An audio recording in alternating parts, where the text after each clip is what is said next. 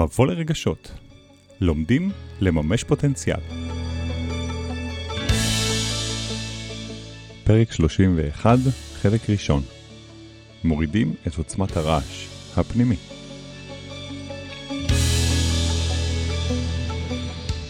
ויקטור פרנקל אומר שבין גירוי לתגובה קיים מרחב. במרחב הזה תמון הכוח שלנו לבחור את התגובה שלנו. בבחירה שלנו תמונה הצמיחה והחופש שלנו. אם אנחנו רגע לוקחים את זה להיבט של הקשבה, אז ההקשבה נמצאת בדיוק במרחב הזה. כי ברגע שאני בהקשבה, ואני שמה לב למה קורה, בין משהו שקורה לי לתגובה, וברגע שאני מזהה את הגירוי, ואני בעצם מייצרת איזשהו מרחב, שבמרחב הזה אני מקשיבה, ויש דרכים להקשיב. אבל ברגע שאני מייצרת את המרחב הזה של הקשבה, אני בעצם מייצרת לי אפשרות לבחירה. א', מה אני ארגיש, ב', מה אני אחשוב, וג', איך אני אתנהג. אני חושבת שאולי, אולי, אנחנו נוטים לחשוב שהקשבה היא משהו שהוא פסיבי. וקודם כל בא לי לשבור את המיתוס הזה. הקשבה היא ממש ממש לא פסיבית, כי היא תומנת בחובה קודם כל כוונה. וברגע שיש כוונה אמיתית לרצות להקשיב, אז אני ממש ממש ממש לא פסיבית במקום הזה, יש תנועה. תגידו, מה אתם חושבים או מרגישים על רגשות? ואיך חיבור אל הרגש שלנו קשור בכלל למימוש פוטנציאל? ואם היינו אומרים שכולנו יכולים להפוך את הרגשות לכוח העל שלנו, הייתם מאמינים? הרבה פעמים קיים פער בין החוויה הפנימית, מה שמתחולל בתוכנו, לבין מה שכולנו פוגשים במציאות. הפער הזה יכול ליצור תסכול, בלבול ותחושה של חוסר שליטה. כולנו יכולים להקטין את הפער הזה, וכשנעשה זאת, נהיה מדויקים יותר, ויותר פנויים לממש את עצמנו. חני גרוס, פסיכותרפיסטית, מטפלת רגשית, מרצה, מנחה וטריינר אן אל פי, ואני, יניב אדרי, מאמן, מטפל ומנחה להתפתחות אישית ותעסוקתית. מביאים לכם את הצד היפה של עולם הרגשות, ומלמדים איך להפוך את הרגש מגורם מעכב, בולם, אולי אפילו מבלבל, לכוח ולמצפן המרכזי שלנו. מבוא לרגשות, האזנה מרגשת.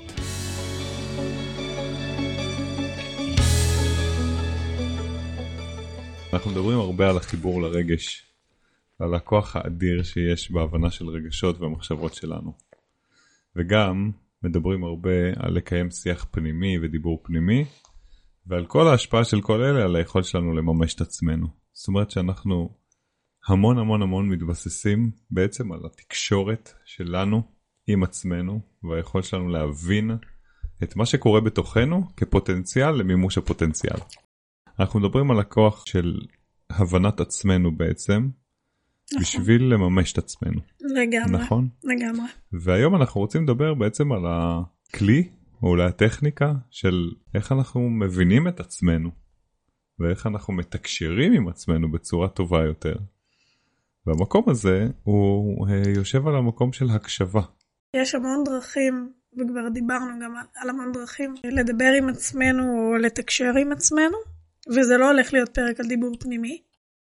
אבל כן, אנחנו הולכים לדבר אולי על טכניקה או הכלי או ה... יכולת שהיום בעידן של היום היא, היא אולי הכי נדרשת והכי בעיניי משמעותית, שאנחנו צריכים גם להשתמש וגם ללמד אותה בעיניי הכי הרבה. וכשמדברים על תקשורת וכשמדברים על מימוש עצמי ו- ורגשות, אז בעצם מדברים, אני חושבת, על המון המון רבדים שדרכם אפשר להגיע למקומות האלה, אבל המקום או הנקודה שאותה אנחנו נרצה להעיר היום זה הנקודה של ההקשבה. עכשיו, ההקשבה יכולה להיות הקשבה פנימית, שגם בה נתעסק, וההקשבה יכולה להיות גם הקשבה חיצונית, וגם אני רוצה שנדבר על ההבדל בין לשמוע ללהקשיב, כי יש הבדל עצום בין לשמוע מישהו, לשמוע את עצמך, או באמת להקשיב, ובזה נתעסק היום.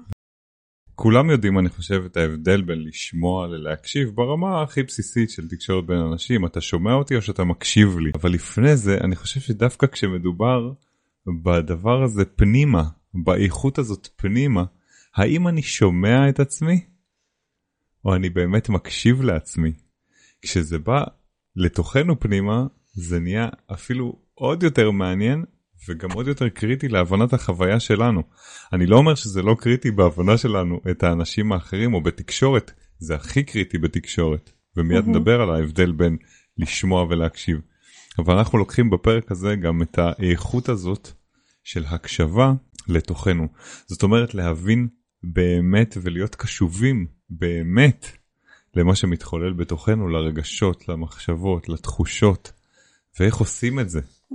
עכשיו אני חושב שברגע שאנחנו נפצח את הסוד הזה או את היכולת הזאת להיות עם עצמנו ולהקשיב הקשבה אמיתית לעצמנו, לא רק לשמוע, שם אנחנו פותחים פתח מאוד מאוד רציני ליכולת לתקשורת טובה, ותקשורת טובה מייצרת חופש ומייצרת אהבה ומייצרת מימוש. אני חושבת שאנחנו פותחים שם פתח לאושר.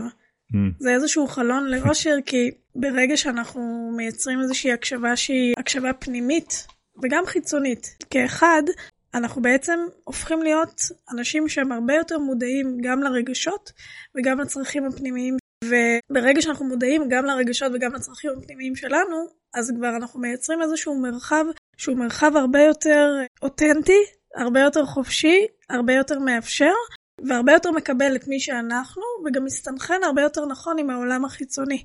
מדהים. ויש איזשהו ציטוט שאותי מלווה כמעט בכל דבר שאני עושה, ואני מאוד מאמינה בו גם בהקשר של הקשבה. ויקטור פרנקל אומר שבין גירוי לתגובה קיים מרחב. במרחב הזה תמון הכוח שלנו לבחור את התגובה שלנו, בבחירה שלנו תמונת הצמיחה והחופש שלנו. אם אנחנו רגע לוקחים את זה להיבט של הקשבה, אז ההקשבה נמצאת בדיוק במרחב הזה. כי ברגע שאני בהקשבה, ואני שמה לב למה קורה, בין משהו שקורה לי לתגובה, וברגע שאני מזהה את הגירוי, ואני בעצם מייצרת איזשהו מרחב, שבמרחב הזה אני מקשיבה, ויש דרכים להקשיב, אבל ברגע שאני מייצרת את המרחב הזה של הקשבה, אני בעצם מייצרת לי אפשרות לבחירה. כי המרחב הזה מייצר בחירה לבחירה, א', מה אני ארגיש, ב', מה אני אחשוב, וג', איך אני אתנהג. וברגע שאני יודעת לעשות את זה, זאת בדיוק ההקשבה. אני חושבת שאולי, אולי, אנחנו נוטים לחשוב שההקשבה היא משהו שהוא פסיבי. וקודם כל בא לי לשבור את המיתוס הזה, אם הוא מיתוס, אבל אני חושבת שיש משהו בהקשבה, אצל הרבה אנשים, גם אצלי זה היה פעם, לחשוב שזה משהו שהוא פסיבי, וההקשבה היא, אם אני באמת מקשיב באופן שעליו אנחנו מדברים, היא הקשבה אקטיבית, היא ממש ממש לא פסיבית, כי היא תומנת בחובה קודם כל כוונה. וברגע שיש כוונה אמיתית לרצות להקשיב, אז אני ממש ממש ממש לא פסיבית במקום הזה, יש תנועה. זה ממש סוג של עבודה, אפשר להגיד. ואתה יודע, תוך כדי שאת אומרת, אז אני מניח שאנשים מקשיבים לנו לפודקאסט, ועלתה לי מחשבה. אנחנו רוצים להאמין. זאת אומרת, אתה מקשיב, לומד, מדבר עם עצמך תוך כדי נסיעה, תוך כדי הליכה, ספורט, כלים, מה שלא יהיה. ועלתה לי מחשבה עוד קודם, שזה יכול להיות מאוד מעניין לחשוב שאם הייתי מקשיב לבן אדם אחר, כמו שאני מקשיב לפודקאסט, מה היה קורה? זאת אומרת, יש, אני מניח, מערכות יחסים, ואני עדיין לא מדבר על בינינו לבין עצמנו. יש מערכות יחסים שבהם, אם אני אקשיב אפילו לחבר, חברה, בן בת זוג, באותה רמה שאני מקשיב לפודקאסט, יכול להיות שזה ישפר מאוד את, ה... את רמת התקשורת. כי למה? מה קורה כשאתה מקשיב לפודקאסט? כי אני כולי מתעניין. אני חושבת שאתה מדבר בדיוק על ההבדל בין לשמוע לבין להקשיב. כשאני שומעת, אז אני שומעת עם האוזניים שלי. אני שומעת. ואנחנו יודעים הרי ש... שיש המון מידע שנמצא בעולם, ואני לא רוצה, אני לא יכולה ואני לא מסוגלת, אף בן אדם לא יכול ומסוגל לקלוט את כל המידע ואת ההצפה של המידע הזה. ולכן בעצם אנחנו מסננים כל הזמן. כשאנחנו מקשיבים, הסינון הזה עובד אחרת. כי אני לא מקשיבה רק עם האוזניים, כמו שאני שומעת, אני מקשיבה גם עם הלב, אני מקשיבה עם הרגשות. וזה אולי בעיניי ההפרדה המאוד מאוד דיכוטומית בין לשמוע לבין להקשיב. כי לשמוע אני שומעת עם האוזניים, יש דברים ש... נכנסים אולי, ויש דברים שעוברים מעליי, וזה טוב שזה יהיה ככה, כי זה, זה מונע הצפה. אין לי יכולת להכיל את הכל. כשאני מקשיבה, אני רוצה להקשיב, זה כבר תדר אחר לחלוטין. בתדר הזה, אני בעצם מפעילה עוד הרבה יותר מערכות וקשב ואנרגיה לאותו בן אדם שמדבר, ואני במילים אחרות קולטת הרבה יותר אינפורמציה.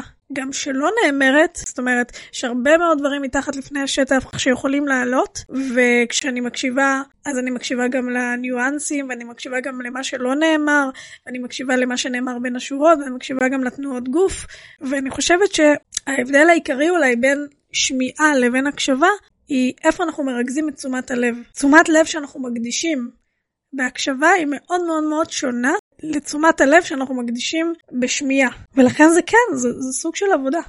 וזה ממש הבסיס, כי קודם כל יש המון סוגים של הקשבה. היא תלויה מאוד בסיטואציה שאני נמצא.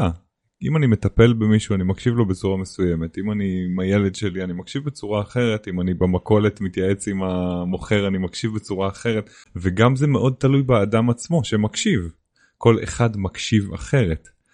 אני חושב שקודם כל ההבדלה הזאת בין לשמוע ולהקשיב היא הבסיס שלנו להמשך, כי אנחנו עכשיו רוצים לצלול פנימה לתוכנו. ואת יודעת, לא סתם אני חושב בשנים האחרונות הנושא של מיינדפולנס מאוד מאוד התחזק. מיינדפולנס זה טכניקה שנקראת בעברית קשיבות, וזה בעצם משהו שבא להגיד לנו בואו תקשיבו למה שקורה בפנים. וזה לא סתם, כי אנחנו צריכים לשכלל את היכולת שלנו להקשיב למה שמתחולל בתוכנו. עכשיו, המיינדפולנס ממש מהווה את הפתח והבסיס לזה שאני בכלל אקשיב לזה שמתחולל בתוכי משהו. שאם יש לי איזשהו כאב, אני יכול להפנות אליו את תשומת הלב. אם יש לי איזו מחשבה, אני יכול להתבונן, להקשיב לה. ואנחנו, מה שאנחנו באים לעשות פה היום, זה להעמיק עוד יותר את המקום הזה. זאת אומרת, להגיד, המיינדפולנס הוא בסיס, והוא בסיס טוב מאוד.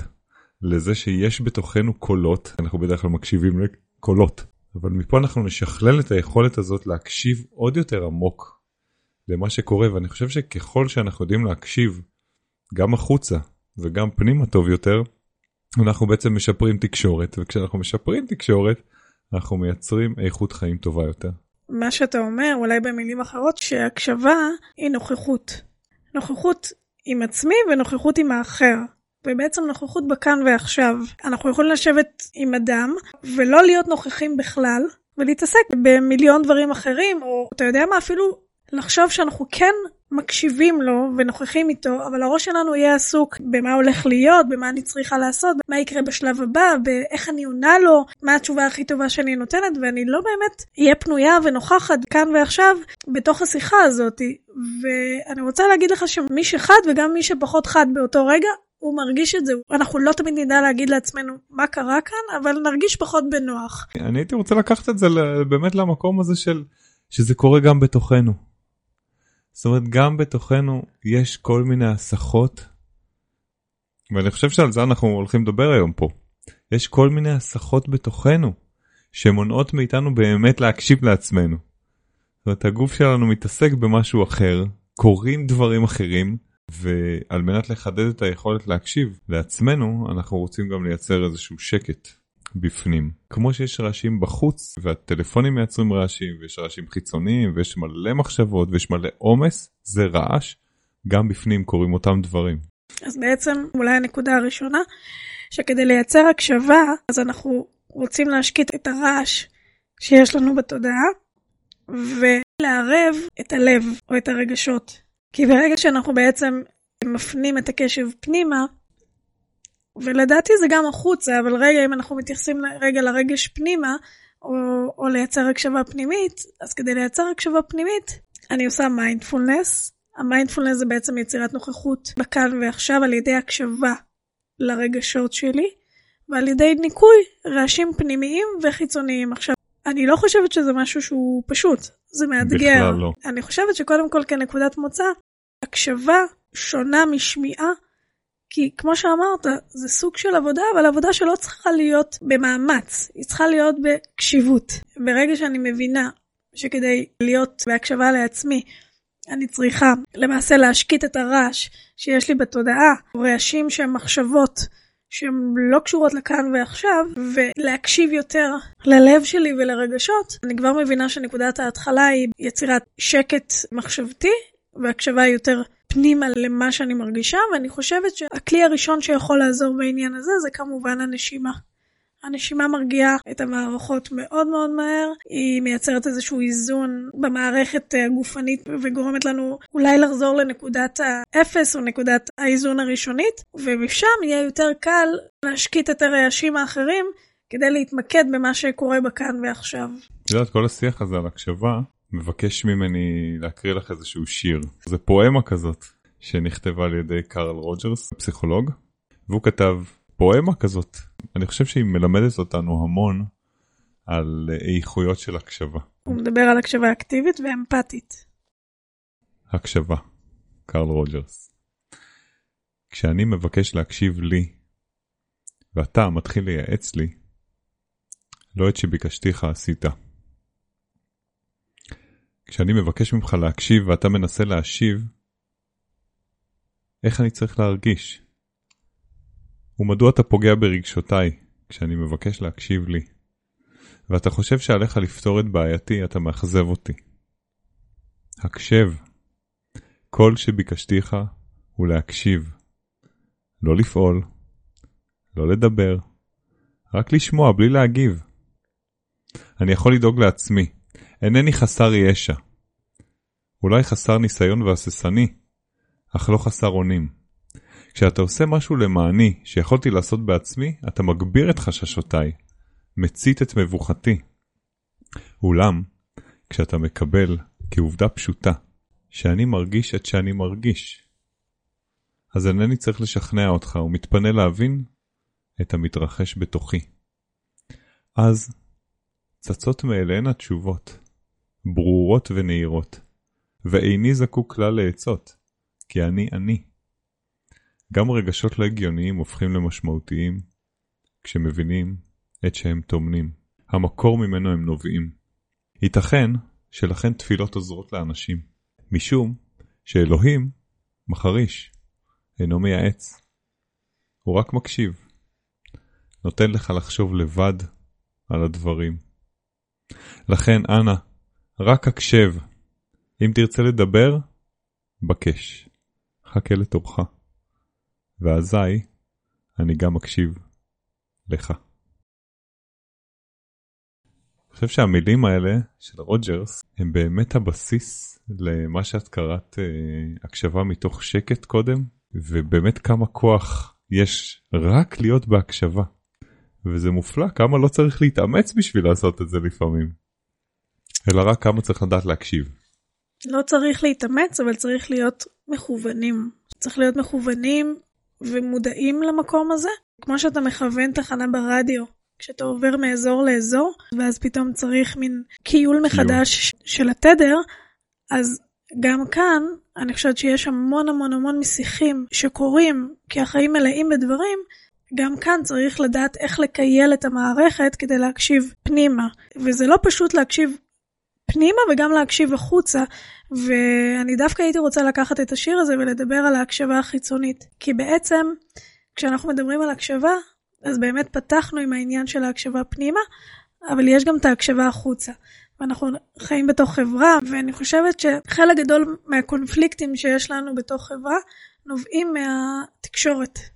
ומתקשורת שהיא פחות טובה, פחות מועילה, לפעמים לקויה, לפעמים נובעת מפצעים מאוד מאוד קשים, או לפעמים גם מחוסר ידע וכלים מספיק טובים כדי לתקשר טוב אחד עם השני. וברגע שאנחנו לומדים להקשיב אחרת לאדם שנמצא איתנו, אנחנו יכולים לשפר גם מערכות יחסים, אנחנו יכולים לשפר את המציאות שלנו בכאן ועכשיו, אנחנו גם יכולים אה, לשפר את האיכות חיים שלנו. ואם אני לוקחת את השיר הזה להקשבה שהיא הקשבה חיצונית, אז בעצם עלו בי שני כיוונים. כיוון אחד, זה כמה פשוט, ואיזה יופי, יש לנו כאן כלי שיכול לשפר תקשורת, וכיוון נוסף, זה כמה מחסומים יש לנו, כשאנחנו מתעסקים בהקשבה בין אדם לאדם. גם בין אדם לעצמו, אבל בין אדם לאדם. כי כשאני מקשיבה לאדם אחר, אז פתאום יש רגעים שאולי בא לי ישר לענות לו. או שאני קצרה בזמן, ו- ואין לי את הפנאי רגע להקשיב עד הסוף, או שיש לי איזו חוויה פרטית שאני רוצה בכלל לשתף את האדם הזה, ואז זה מונע ממני באמת להקשיב עד הסוף למה שהוא אומר. או הרצון שלי לרצות את האדם האחר, גם לא גורמת לי להקשיב לו. זאת אומרת, כשאנחנו נמצאים בתקשורת בין, בין בני אדם, כל הזמן בתוך שיח, כל אחד נע מהעמדה שלו לעמדה אחרת, אבל כל אחד גם יוצא מנקודת עמדה שונה. יש כאלה שהם יותר נמצאים בנעליים שלהם באופן טבעי, ויש כאלה שהם נמצאים בנעליים של האחר, ויש כאלה שגם צופים מהצד.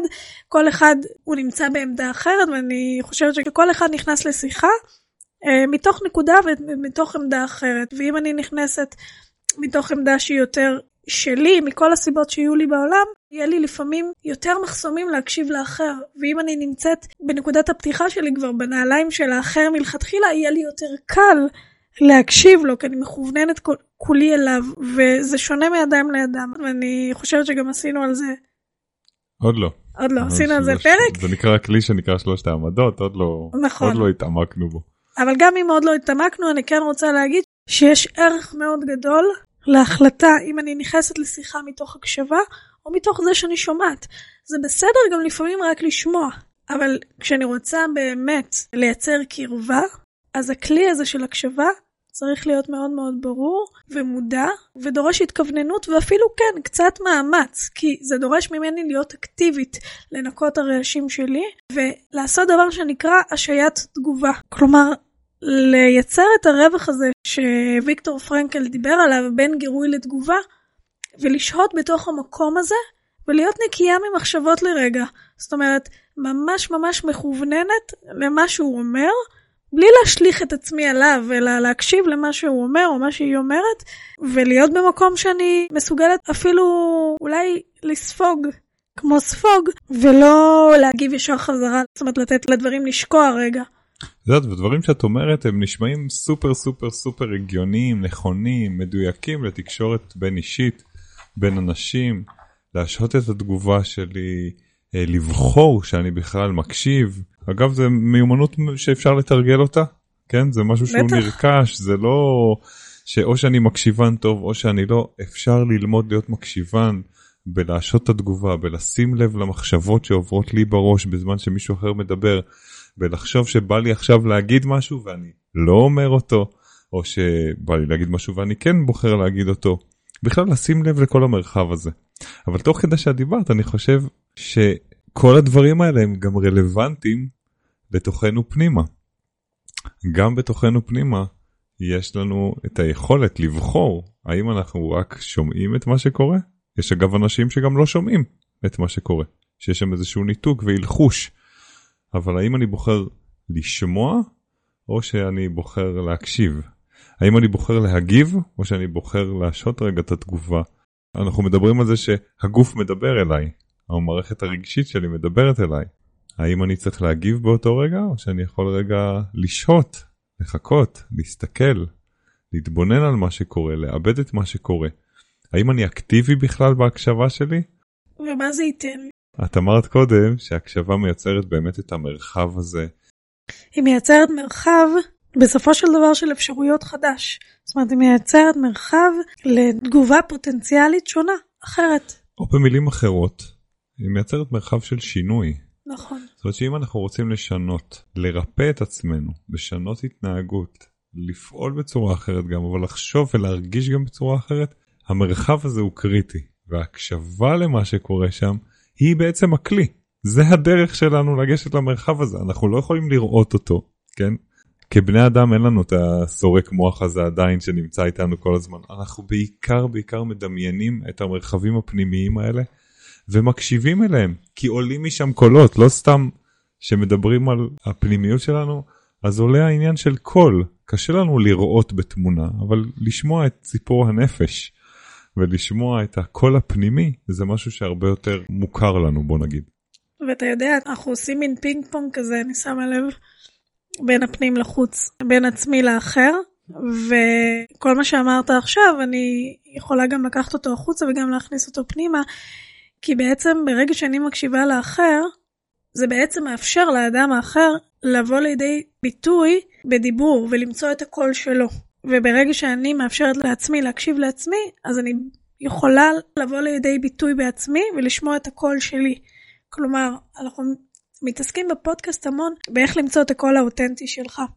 ויש היום מיליון סדנאות מיליון דרכים, מיליון טיפולים, כדי לך למצוא את הקול האותנטי שלך, שבתכלס כל מה שאנחנו אומרים מתחילת הפרקים שלנו, ו- ולא רק אנחנו אומרים את זה, אבל שבכדי למצוא את הקול הפרטי שלך, ואת הקול האותנטי שלך, אתה צריך פשוט במרכאות כפולות, להקשיב פנימה. וההקשבה הזאת פנימה, היא אמנם פשוטה, אבל היא לא קלה. היא לא קלה כי אנחנו חיים בעידן מהמם, של המון המון שפע והמון הזדמנויות, והמון רעשים וטכנולוגיה וצרכים, וכל הדברים האלה הם יכולים להיות רעשים ממסכים, הם גם מאוד מאוד טובים, אבל הם גם כאלה, ובתוך כל זה, לדוג את הקול הפנימי שלך, הפך להיות, אני חושבת, המשימה הכי גדולה של המאה ה-עשרים ואחת, ובזה אנחנו עוסקים היום, באיך למצוא את, ה- את הקול הפנימי שלך פנימה, וזה לא רק היום.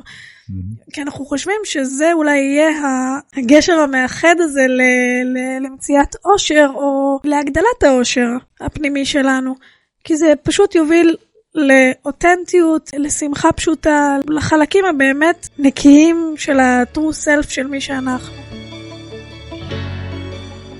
התרגשנו להגיש לכם את החלק הראשון בפרק מורידים את עוצמת הרעש הפנימי.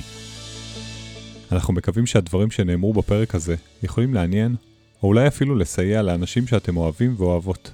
פשוט תעבירו להם, זה קל ועושה טוב.